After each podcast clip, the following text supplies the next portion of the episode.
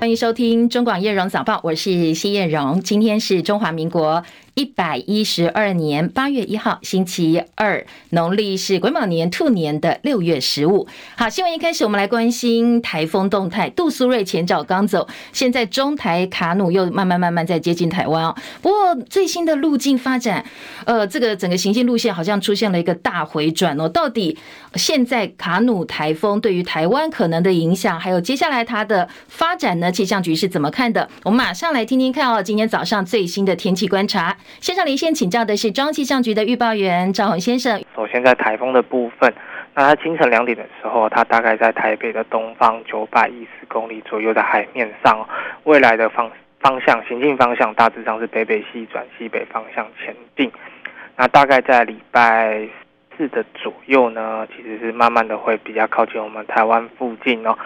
所以说，其实礼拜四之后是它的关键时刻。礼拜四之后，慢慢的可能会有一些北转的状况出现。北转之后呢，往日韩的几率是比较高的，所以说可能要到周末之后呢，整个台风的环流才会逐渐的远离我们。所以说，基本上在周四之前，我们都是受到台风的外围环流的影响。今天的话呢，其实见渐的在北部地区，慢慢的会有一些阵雨的状况出现。今天整体而言，在北部地区降雨几率都是比较高，所以提醒大家外出还是要携带雨具备用。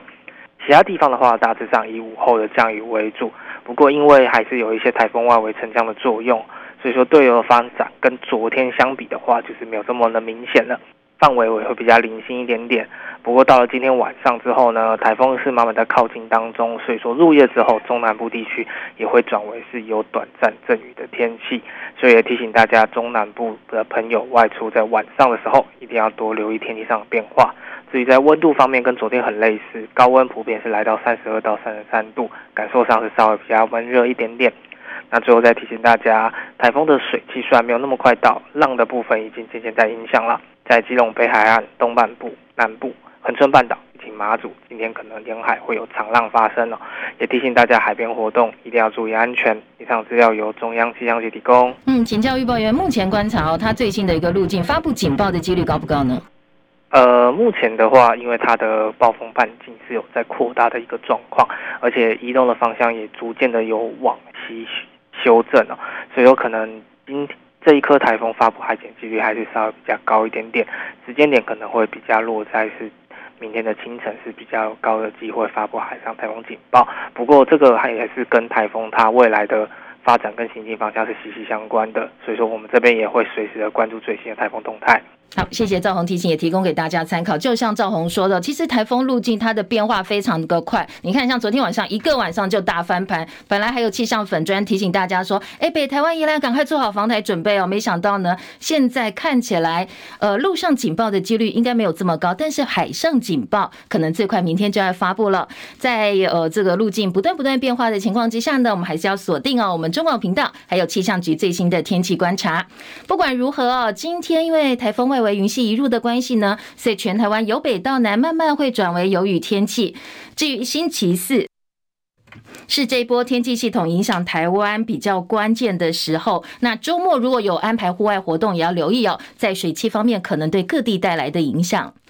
中台卡努暴风圈今天到三号预计会影响到日本冲绳，随着卡努来势汹汹，冲绳起降航班也陆续取消。现在估计可能六万五千多人会受到影响，所以为了取得临时航班的座位，很多观光客昨天开始就涌进那霸机场，希望能够改航班，所以很多航空公司柜台前面都出现长长的人龙。另外，杜苏芮台风对北京造成的灾情呢持续扩大，到昨天晚间八点钟统计。北京疏散五万两千三百八十四人。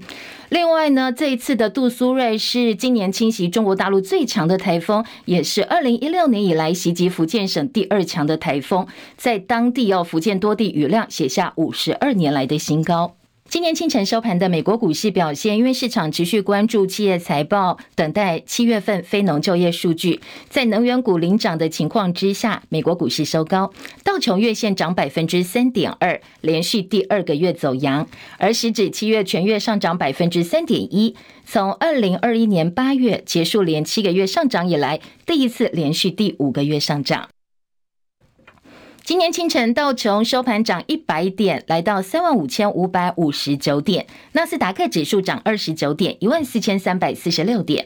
标普五百指数涨六点，四千五百八十八点；费城半导体涨九点，三千八百六十一点。台积电 ADR 今天跌幅百分之一点七，来到九十九点一五美元。另外，继微软上周发布优于预期的财报之后呢，苹果、亚马逊跟高通本周也要发布最新的财报。当然，这些都是企业比较关注的大企业哦。投资人正在衡量各国升息已经预见顶端的可能前景，加上比较暗淡的企业财报，在欧洲股市表现部分呢，今天则是涨跌互见。收盘的时候，伦敦股市小涨五点，七千六百九十九点；法兰克福指数跌二十二点，一万六千四百四十六点；巴黎 c c 四十指数涨二十一点，七千四百九十七点。台北股市昨天早盘受惠上周五美股走扬，指数开高走高，最高呢一度冲上一万七千四百六十三点，再写波段反弹高峰。不过在盘中，AI 股获利回吐卖压大举出笼，所以指数逐渐收敛涨点。在午盘的时候由红翻黑，收盘跌了一百四十七点，跌幅百分之零点八。收在一万七千一百四十五点，盘中的高低差点最高呢，最多的时候达到三百八十二点。这是二零二二年九月二十八号当天高低落差点三百八十八点以来最多的一天了，量能则扩大到四千九百二十二亿元，这是今年的第二大量。所以昨天整个盘势解读是价跌量增，不过呢，大盘还是守稳在月线之上。台北外汇市场台币兑换美元收盘的时候贬值了四分，收在三十一点四三兑换一美元。台币整个七月贬值二点九五角，月线收下连四黑，全月的贬幅呢是百分之零点九四。现在台币已经沦为亚洲最弱的货币了。新兴市场教父莫比尔斯表示，他的资金已经通通撤出美国。他在接受 CNBC 专访时，告诉大家原因是什么。他说呢，他非常看好亚洲的新兴市场。莫比尔斯说，他现在投资重点是台湾、南韩跟印度。他对中国的态度现在变得比较谨慎。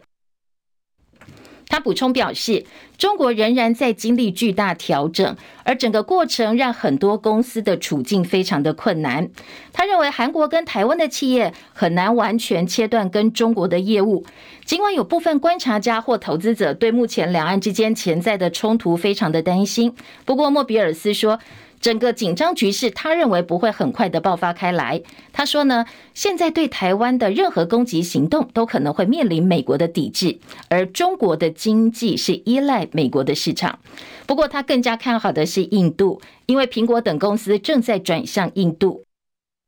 他说：“大家都想要远离中国，而印度十四亿人口也比中国多，它的 GDP 要国内生产毛额每年以百分之七的速度成长，种种因素都可能帮助印度成为未来相当重要的供应基地。”清晨最新的油价消息，石油输出国家组织跟盟国减产之际，部分的分析师说，原油需求量正在写下纪录高点，所以再度造成了市场供不应求的状况。国际油价今天应声走扬。纽约商品交易所西德州中级原油九月交割价上涨一点二二美元，每桶八十一点八零美元。俄罗斯对乌克兰总统泽伦斯基的家乡发动了攻击行动，造成至少六个人死亡，其中包括一对母女哦，其中女儿只有十岁。戚海伦的报道。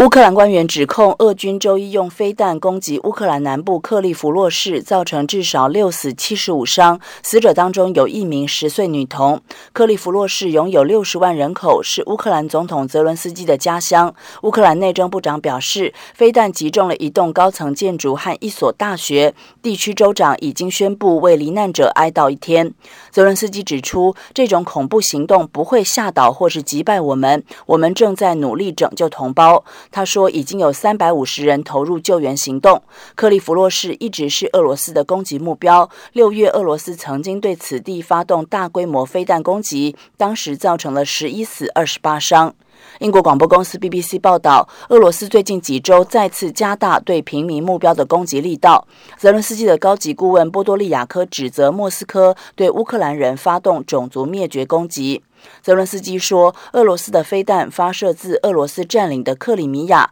他呼吁西方提供武器以防御俄军攻击。记者戚海伦报道。而巴基斯坦有一个激进伊斯兰政党，昨天在西北部举行政治集会的时候遭遇炸弹攻击，至少五十四人死亡，其中包括二十三名孩童在内。极端组织伊斯兰国今天宣称犯案，这政党是为了今年稍晚的选举，而在靠近阿富汗边境举办集会。英国的《金融时报》先前报道，民进党总统参选人赖清德的进白宫说，引起美方关切。不过，美国国务院发言人米勒今天面对媒体询问的时候，他不想再谈这件事情了。他只有重申美国的一中政策不变。彭博报道，因为中国不断扩大生产成熟晶片制程，所以现在欧美已经开始讨论遏制中国半导体产业扩张的新战略。另外，同样是彭博援引知情人士的话说，美国商务部长雷蒙多计划八月二十一号要出访中国大陆，但是具体的时间现在还没有敲定。美国陆军指挥官告诉法新社，现在美国计划仰赖盟友，而不是大规模扩张自身的军队，要来应对中国大陆在太平洋区引发的军事风险。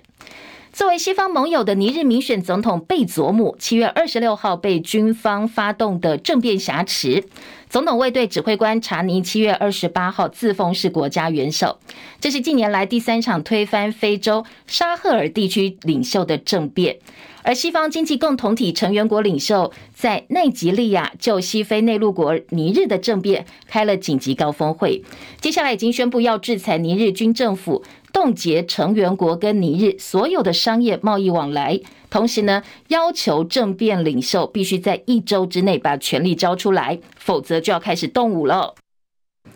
美国国务卿布林肯同一天也声明，乐见这个西方经呃西非经济共同体采取的强硬行动。澳洲太空总署证实，冲上海滩的神秘大型圆柱物体，经过鉴识，可能是印度火箭残骸发射人造卫星之后掉下来的。南韩有猫咪感染 H5N1 禽流感，现在第三例，但是目前还没有听说过有猫咪把禽流感传给人类的案例。继续焦点转回国内，国民党总统参选人侯友宜昨天启程出访日本，不过他在出发前被视为是挺郭台铭派议长，旗帜最鲜明的彰化县议长谢典林宣布退出国民党。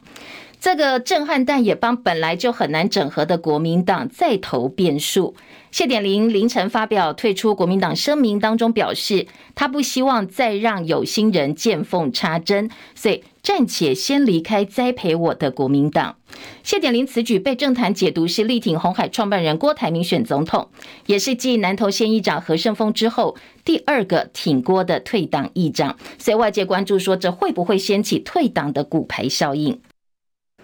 侯友谊昨天在参访东京妈祖庙之后，也做了回应哦。他说：“尊重令人遗憾，但是会坚定自己的步伐，勇者无惧，继续往前走。”谢谢。而其他曾经公开表态支持郭台铭的党籍议长，也纷纷被问到这件事情。不过，大多数的回应都说这是个人的选择，呼吁党中央要团结非绿力量，加快整合，才有机会赢得胜选。针对谢点林退党，资深媒体人赵少康也发表他的看法。他认为谢议长的做法不失磊落。至于呢，要不要辞掉议长职务，还要看他自己的实力。我觉得谢议长自有自己的，大家都是大人了嘛，哈，有自己的判断嘛，哈，有自己的立场了，哈。那他就说离开国民党退党，倒不失为一个磊落的做法了。哦，我至少没有脚踏了两条、三条、四条船嘛。哦，那我觉得道不同不相为谋就走嘛。啊，我觉得就。政治人物应该这样嘛，啊，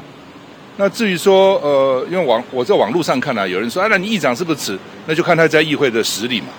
啊，他议会实力够，他就靠他自己就可以连任，就可以继续干了。他如果实力不够，或者国民党要发动这个议员把他罢免，那另外一回事情啊。我觉得他他自己会有判断的啊，我觉得这个不需要大家去操心了哈。那将来会不会有别人走，也不排除嘛。好，另外面对非绿力量的整合问题，赵少康直言，现在整合不容易，必须要靠侯友谊哦自己先把民调冲高。那要整合啊，不容易了啊，不，现在不容易了啊。比如觉得你要去整合柯文哲，你怎么整合？郭台铭，你怎么去整合他？平常都是他整合别人，你现在怎么整合他？所以这几个人都是头上长角的，很难整合了。那国民党为今之道了哈，只有侯友谊的民调自己要冲高了。哦，所以这种东西哦，只有自立自强了。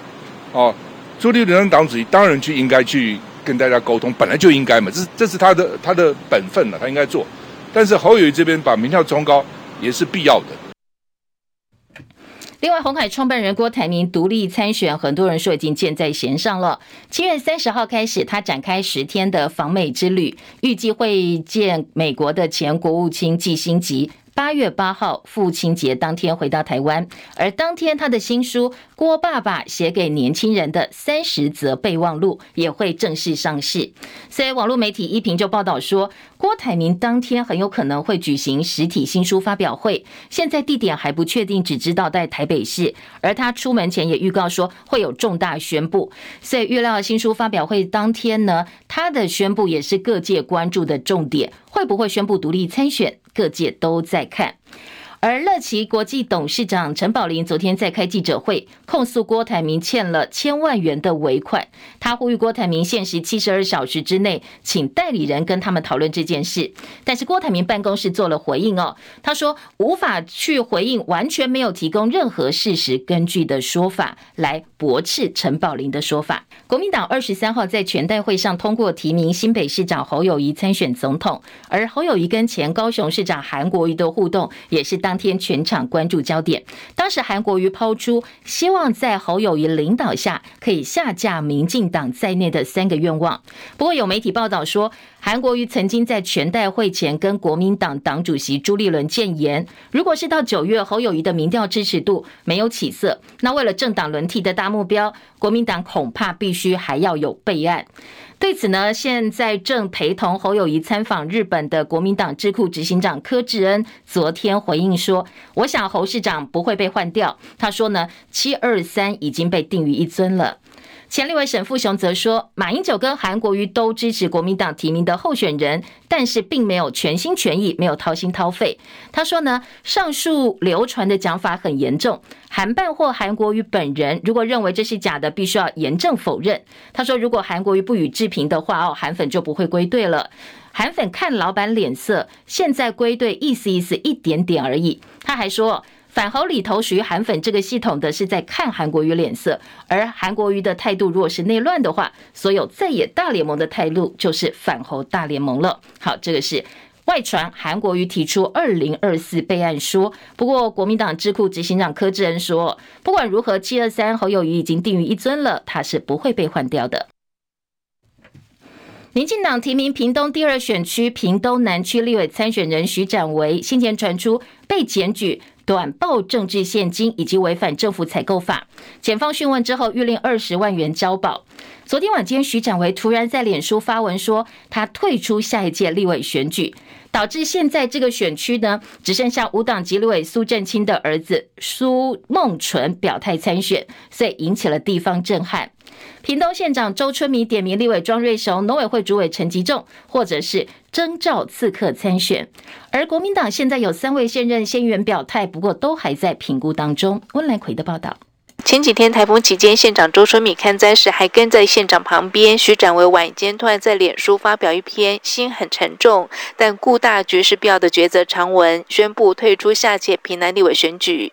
徐展维在文中指出，因为短报政治献金案牵扯到司法一事，配合侦查交代清楚，当天仍被以二十万元交保，未来会配合调查厘清事实，一定会证明清白。但第一时间最担忧的是个人事件伤害到钟爱一生的民进党，影响明年的总统大选，于是透过脸书表明自己会用最高道德标准来做后续处理。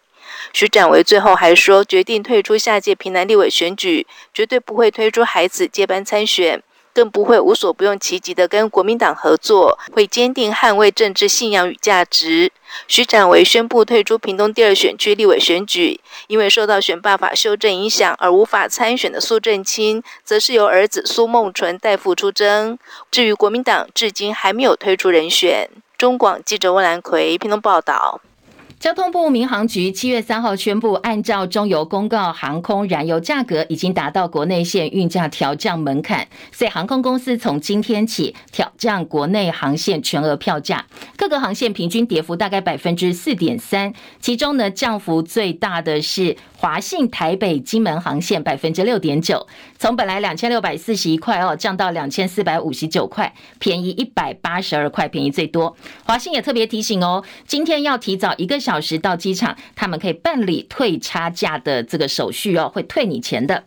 另外，今天是八月一号，有相当多的新制上路，我们也提供给大家做参考哦。首先呢，全国性的政策。新青年安心成家贷款房贷上路，这是行政院财政部推出青年安心成家购屋优惠贷款的精进方案，针对十八岁以上借款人本人跟配偶、未成年子女名下没有自有住宅，而且没有使用过最旧的专案者，给予全新的购屋专案，最高贷款额度从八百万提高到一千万。贷款年限从三十年延长到四十年的期间，而且宽限期从三年增加到五年。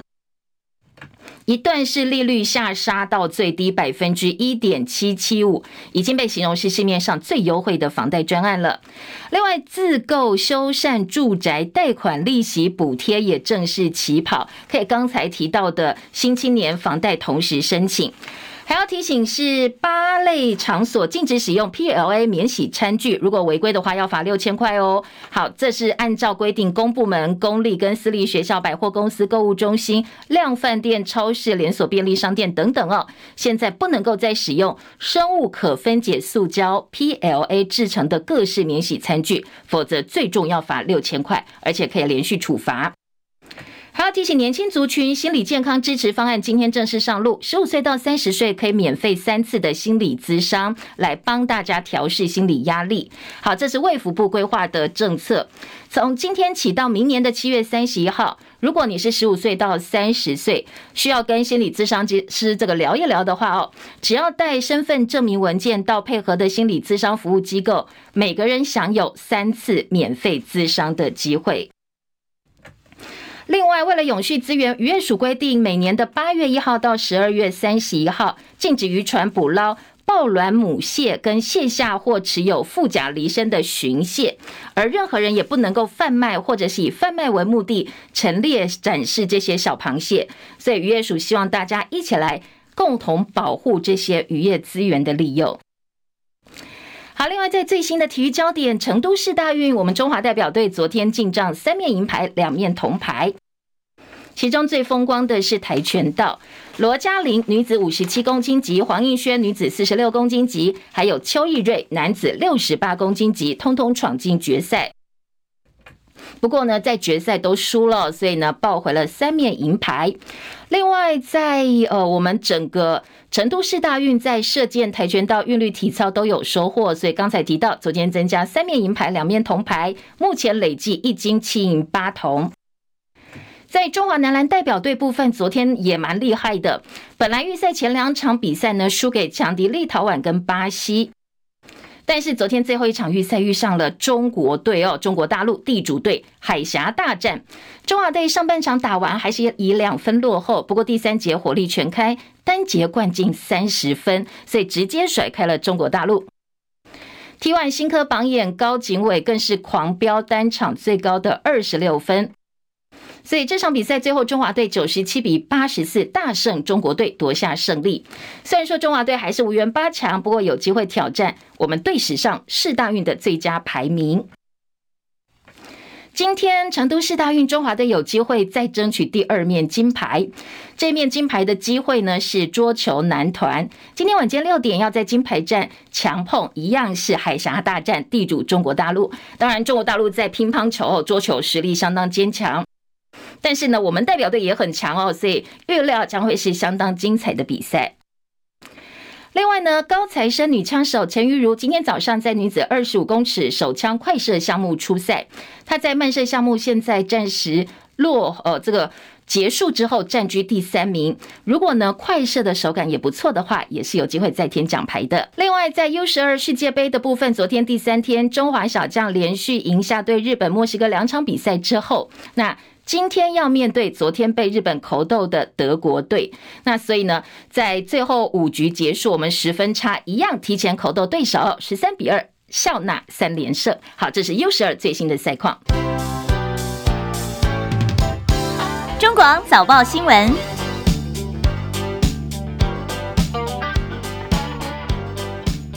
再来关心今天早报的头版新闻重点。好，今天的头版焦点还蛮多元的，各个报纸关注的新闻议题不太一样。像联合报的今天大标呢，是来告诉你说，我们迟缓儿的医疗资源不够的问题。今天联合报大标题是。医疗资源不足，四成的迟缓儿苦等评估，但是你一直等，一直等，他整个评估跟治疗的黄有所谓的黄金期哦。如果因此了错过的话，对这些孩子来讲，其实也是非常可惜跟不公平的。好，这是联合报今年关注的重点。另外，联合报的头版下半版面则是关心南极海冰消失，面积大概七十二个台湾这么大，这是气候变迁所造成的。现在南极海冰消失的面积写下四十五年来的一个记录。今年联合报也是利用头版相当珍贵的版面来告诉大家。另外，《中国时报》今天的头版头条则是立法院昨天三读修正通过的这个相关外役间的条文，说吸毒累犯是可以进外役间的。好，听起来大家觉得好像呃不太能够认同哦，所以呢，部分的立委也讥讽说：好啊，你让这些吸毒跟累犯进外役间的话，一个月可以放假两天呢、再放假回家去吸毒好了。呃，来质疑这个政策呢，对于矫正功能可能会有比较不好的影响。好，这个是今天《中国时报》头版的报道。另外，《自由时报》头版头条是政治话题，就是刚才前半段新闻我们也听到了，彰化县议长谢点林退国民党。那今天的《自由时报》直接告诉你说，这是为郭台铭参选总统铺路一个大问号？问号吗？哦，这这个是说有这样一个猜测跟可能性哦。中国时呃，《自由时报》的头版头条，自由头版中间版面是。美国的众议院跟进参议院提案，美国对台军售不再局限防务防御性的武器。当然，《自由时报》今天在中间版面跟内页的呃四版有做相关的配合报道。两个财经报纸，两家财经报纸今天头版重点，《经济日报》关心台北股市。刚才前半段新闻，我们也告诉大家，这个高低差的这个落差点数呢，超过三百多点。所以今天《经济日报》大标题说，台北股市昨天大怒神呐，惊见回档的讯号。那说，呃，可能接下来呢，上下震荡三百八十二点，告诉大家的讯号，千万不要掉以轻心哦。而且呢，当冲比变高了，短线恐怕会面临压力。另外，今天经济头版中间版面也是中时头版下半版面的这个新闻议题，告诉你囤房族变多了，超过五十四万人。最新的非自住房屋统计，囤一到两户的人数增加，十户以上大户减到一千六百零八人。为什么囤房族变多了？当然，我们的政策呢，部分是打炒房嘛，哦，所以你短期也没有办法卖，那卖不出去，当然就在手上了。今天的财经报纸跟综合性报纸的财经版面都有分析这样一个数字。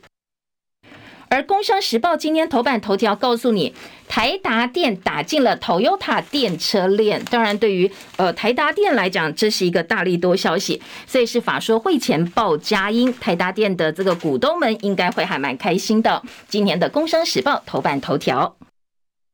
好，大概掌握一下今天各个报纸在头版的新闻标题之后呢，我们就来听听看这些报道还有哪些进一步的说明跟分析。我们先从《中国时报》的头版头条听起。今天中时大标题说，立法院三读修正外役间条例，林维洲批一个月可以放假两天回家继续吸毒。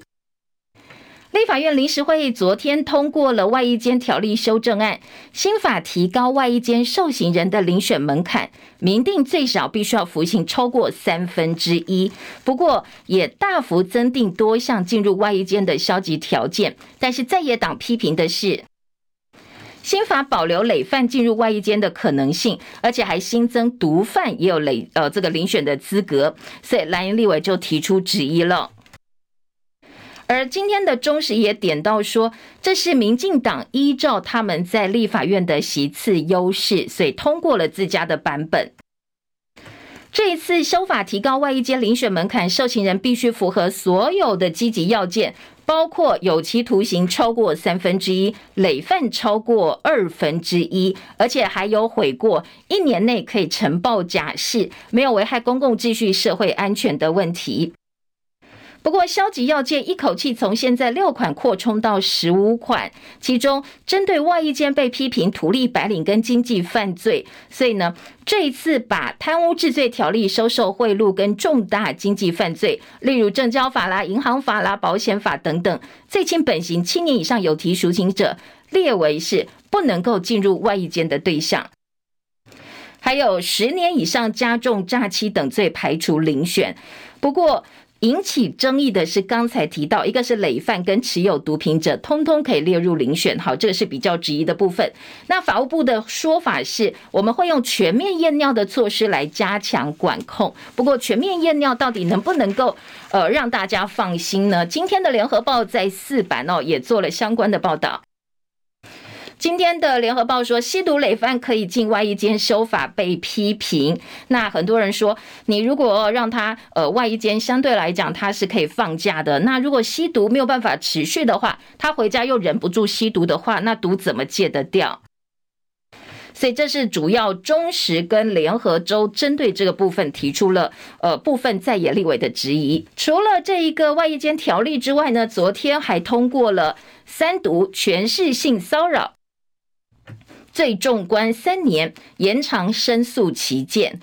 通过性骚扰修正性平工作法，最高负责性骚可以处一百万的罚锾，最快明年三月八号上路。这是联合报的标题，而中时的标题则是性平三法完成三读，雇主性骚最重罚百万，而民事惩罚赔偿最重五倍，最长关三年。新增退避权，不能够揭露被害人的个资。师生恋如果是两情相悦的话，就不受这个条文的限制了。性平三法完成三读，其中众所瞩目校园。师生恋到底可不可以呢？我们留言板哦，有听众说，那以后这个两情相悦的师生恋一定会变多。好，尽管变多，我们在条文当中是有规定的，《性平教育法》明定，校长、教职员不能够跟未成年学生发展亲密关系，对成年学生也不能够利用不对等的权势发展亲密关系，但是。两情相悦不在此限。好，这个两情相悦是针对成年的学生，你除了不能够利用你的权势发展不对等关系，好，还是要特别注意，如果你是成年，你这个两情相悦是可以，但是未成年的话是明定不行的。好，另外再提到正大防 Me Too 新进人员必须要签切结书。如果你是正大新进研究人员的话，必须要先切结，不能够性侵害、性骚性霸凌，也不能够被列进各个教育场所不适任呃不适任人员的通报系统。如果你骗人的话，校方有权利随时终止。下半版面中时的特稿说，狱政补破网，不要让权贵有漏洞可钻。最主要是针对呃这个外役间的条例，说你让这些单纯持有、是用毒贩有机会到外役间去治疗，再度引起非议。因为黑大黑道呢总是能够越关越大尾，毒贩不断回笼，矫正失能的狱政管理，才是目前社会上哦这个毒品问题的症结之一。立外役监保留累犯但书蓝白轰，这个民进党开后门，说这是一意孤行。因为绿营立委说，如果我们通通排除的话，恐怕不符合比例原则。好，这个绿营的说法是比例原则，你不能够拿大炮去打小鸟。但是蓝营说，你这是大开后门嘛？哦，去方便部分的累犯啦，跟持有毒品者，而且到时候这个预政矫正功能恐怕会因此受到影响。另外再来听的是，呃，今天在囤房税的部分，今天的中时头版下半版面，当然财经报纸也很大篇幅。中时说，五十四点四万人囤房大户出现转手潮，一千六百零八人拥有超过十户，不过呢，已经年减百分之三点一了。道高一尺，魔高一丈，政府祭出囤房税来打房，但是呢，囤房大户他们转手根本不是问题，所以财政部公布的最新的房屋税籍状况。呃，这个囤房的人呢，五十四点四万人是蛮多的，但是囤房大户为了避税，可能用人头的方式把房子转移给亲戚，甚至是红粉知己。财政部的解释是，持有多户者逐渐减少，持有两户者增加，可能是多户者把房子处理掉了，卖掉赠与等等，看得出来囤房族的户数是向下移动的。而今天在内页新闻当中呢，呃，《自由时报》说，全国五十四点四万人囤房，税负恐怕会加重。因为呢，接下来我们不鼓励大家囤房嘛。如果你持有非自住房子的人呢，在囤房税二点零上路之后，你的赋税可能就会增加了。传子不传女，受赠男多于女，抛弃继承则是女多于男。在我们固固有很多华人的思想，传子不传女的观念存在。那你以为现在时代进步喽？但是财政部的数字告诉你，也没你想象中这么进步。根据财政部最新统计，二零二二年抛弃继承人数八点八万人，那抛弃继承还是女多于男，女性占了百分之五十四点九。而近几年女性占比有逐渐下降，而受赠人数呢，男性占比是百分之五十九点二，还是男生受赠的比例是高过女生的。综所税，男平均所得是女的一点五八倍。好，这是今天的自由时报告诉大家的一些数字。而中国时报看囤房税二点零，则是从选举的角度来看，学者痛批这是选前为做而做。避免租到违章违老建筑，政府应该鼓励出租，增加供给，提供更多元的选择。政府推行囤房税二点零，想要落实居住正义，希望房东可以诚实报税，逼出黑数。但是学者说，囤房税二点零就好像政府直接告诉民众说，你们要的囤房税，我们已经有在做了，为做而做，回应民意，根本没有办法真正落实居住正义，让年轻人住得安心。今天的《中国时报》是质疑说，当然了，这样一个做法呢，囤房税增加的持有成本绝对会转嫁到租客。原因是房东租金报酬率其实很低，收的租金没有办法支应房贷利息，而且大部分房东都不报税，所以长期以来跟房客形成默契。如果你现在逼他报税的话，那税金哪里来？当然就是涨房租哦。好，这是《中国时报》从另一个角度来看。再来关心的是，今天周时还有一个标题在头版是好事多的 A 肝莓果消基会要提团体诉讼，争取抚慰金两万块跟三倍的惩罚性赔偿。记不记得先前美式卖场好事多卖的科克兰冷冻综合莓跟蓝莓、草莓，陆陆续续验出带有 A 肝病毒哦。那好事多说，我愿意办理全额退款，提供同等的商品价格慰问金，还有补助大家去检测 A 肝。不过消基会昨天说，好事多这样一个慰问措施不负责任，所以要打团体诉讼，请求健康全抚慰金两万块，还有三倍的这惩罚性赔偿。对于消基会说想要打官司，可是这个官司可能暂时不会打出结果来，一到两年的时间是最保守的估计。对此呢，好事多暂时没有做出回应哦。好，这个是今年中时的报道。另外，中时今天头版照片则是北京的暴雨成灾。这一次杜苏芮台风对北京确实是影响蛮大的。那最新的消息，很多车子啦被洪水冲走的画面，今天的中国时报是提版到头版哦，来做了一个图片的报道。继续听联合报的头版头条说，四成的迟缓儿在苦等评估通报十年增加一倍，我们的早疗大破洞谁来补呢？这些孩子如果因为我们呃资源不够，他们光是等评估就等了大半年的时间，错过黄金治疗期，谁又该为他们负责？今天的联合报说，发展迟缓种类包括动作迟缓、认知迟缓、语言、感官能力、心理、社会跟其他方面，呃，包括听觉啦、过动啦、冲动啦，通通都算在里面哦。那在我们的医疗资源不足的情况之下，特别是疫情之后，更是大塞车。挂号到治疗花了超过半年的时间，很多家长都很急呀、急破头了。那联合报今天在内页三版说，早疗路漫长等待当中，恐怕会耽误孩子。那可能预约连评要等四个月的时间，比演唱会的门票还要热门，还要难抢。最需要的课大排长龙，最后很多家长自己经济有能力有状呃这个比较余裕的话，就干脆不用健保了，我们选择自费。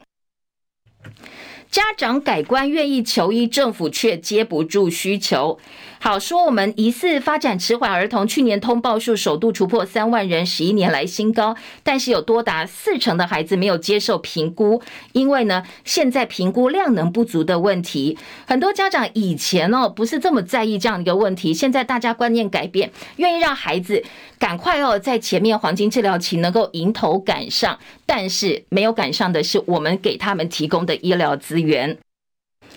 好，早疗走入家庭呢，人才荒要靠使命感才愿意留在第一现场，而社工荒薪资比同侪更低，所以不管是早疗人才或者是在社工方面，恐怕哦，我们现在都有很多政策或者是呃相关的一些配套，必须要加紧赶上才行。好，这是联合报今天头版的报道，也提供给大家做参考。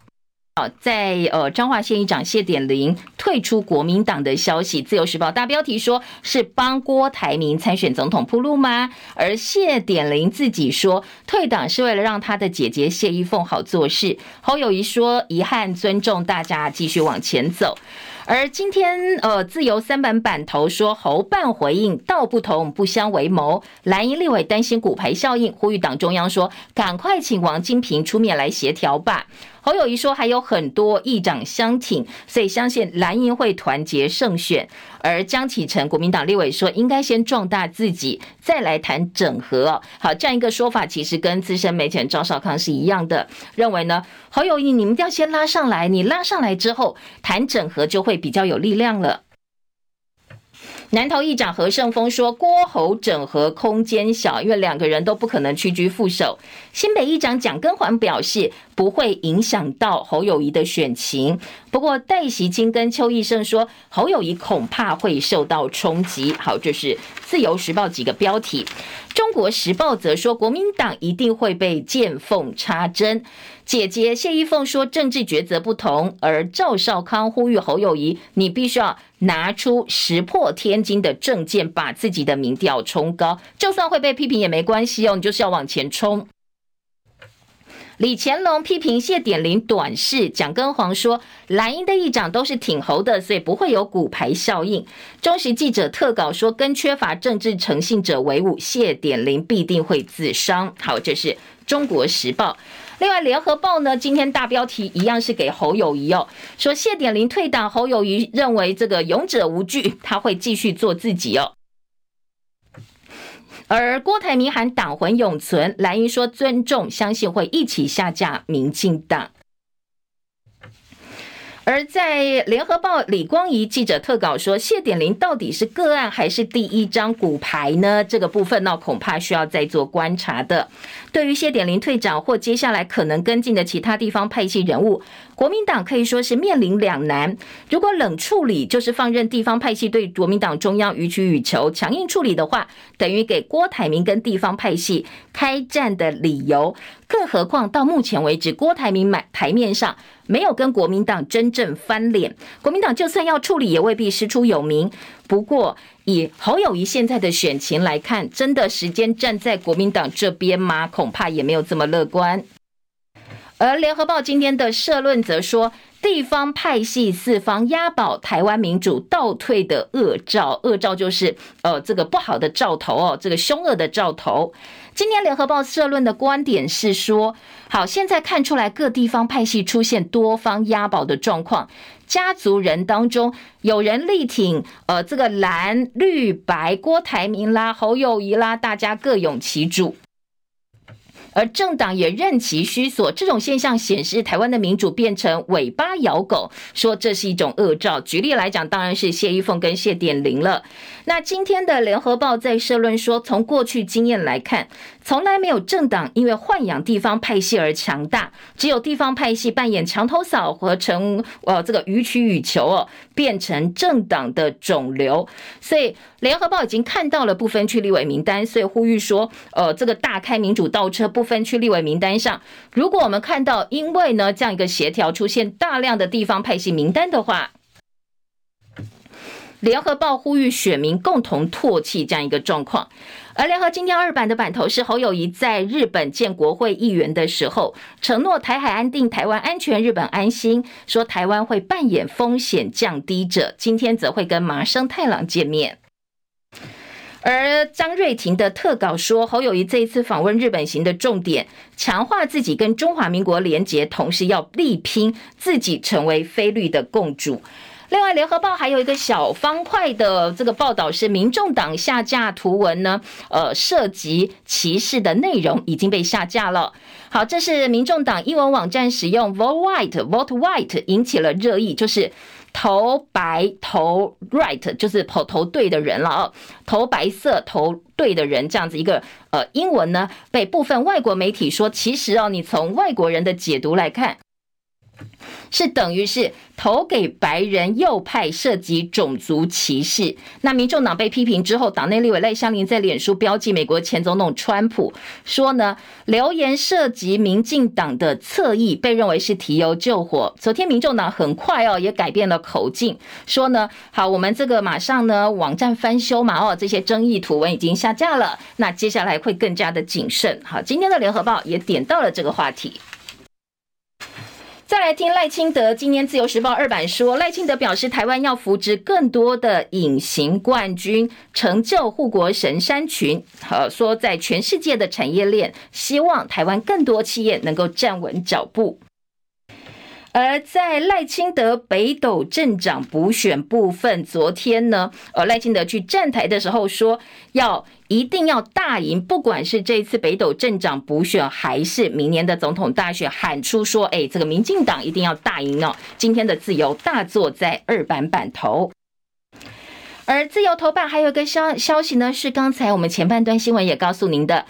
十五岁到三十岁心理健康支持，八月一号今天正式上路。好，牛青年年轻人呢，十五到三十岁，如果你觉得诶需要跟咨商师聊一聊的话，我们是有提供呃每年三次的免费心理咨商，可以去求助。